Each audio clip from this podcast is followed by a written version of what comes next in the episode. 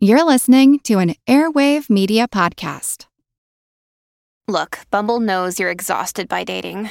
All the must not take yourself too seriously and 6 1 since that matters. And what do I even say other than hey? well, that's why they're introducing an all new Bumble with exciting features to make compatibility easier, starting the chat better, and dating safer. They've changed, so you don't have to. Download the new Bumble now. This episode is brought to you by Reese's Peanut Butter Cups. In breaking news, leading scientists worldwide are conducting experiments to determine if Reese's Peanut Butter Cups are the perfect combination of peanut butter and chocolate. However, it appears the study was inconclusive, as the scientists couldn't help but eat all the Reese's. Because when you want something sweet, you can't do better than Reese's. Find Reese's now at a store near you. Feel like who art Ed? Try to slice it. Who art it? Mr. Wood art Ed me. Good. Either way, it, it's ambiguous. It works on so many I levels. know. That's off to a great start. Welcome to Who Arted, where we explore visual arts in an audio medium. I'm your host, Kyle Wood, and for this week's Fun Fact Friday, we're going to be looking at the work of a Renaissance painter, Giuseppe Acrimboldo.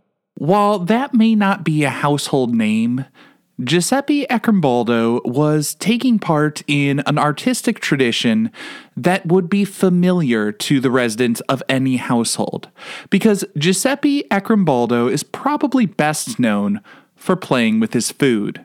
One of the things that I find just really fascinating is how food seems to be a universal delight for all sorts of people get together any diverse group of people, and no matter what their differences, they will be able to comfortably have a conversation to figure out what they should eat.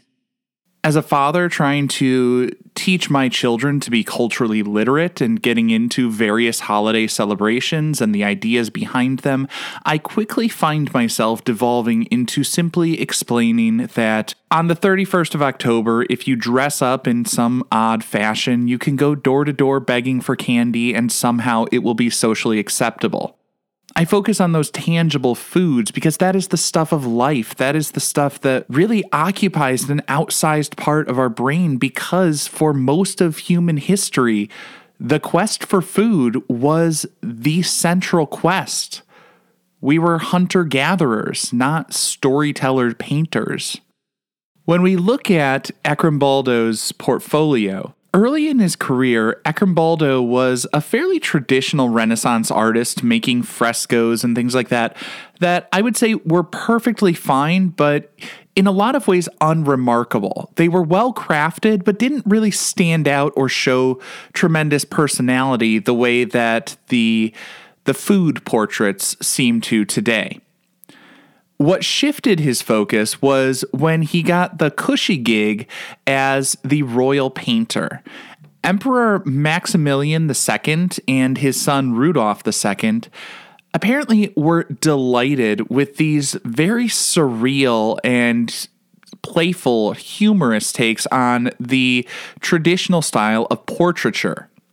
Because what Acrimboldo would do was he would paint people's portraits as food. He would take a collection of objects, and it wasn't necessarily always food. Sometimes it was foliage, sometimes it was small animals, but he would he would make this arrangement, a composition that looked like a bunch of different leaves, flowers, apples, oranges, different things from nature, all assembled to make an image that looked like a person. One of his best known series in this style is The Four Seasons from 1563. In The Four Seasons, he's got these figures. Spring is a young man, and winter is geriatric.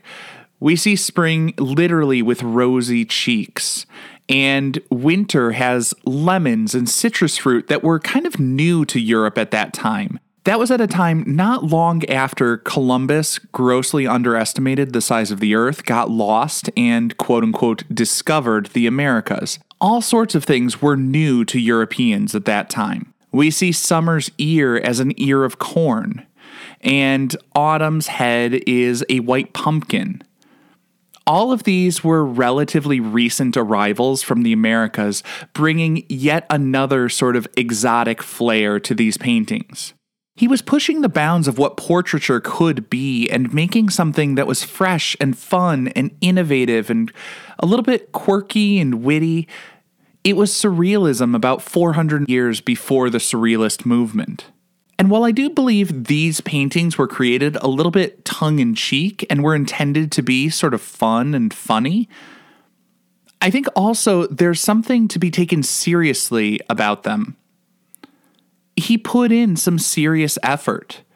We see not only objects and foods and foliage arranged to create the appearance of a person, in some cases, we only discover the person when we flip the painting upside down.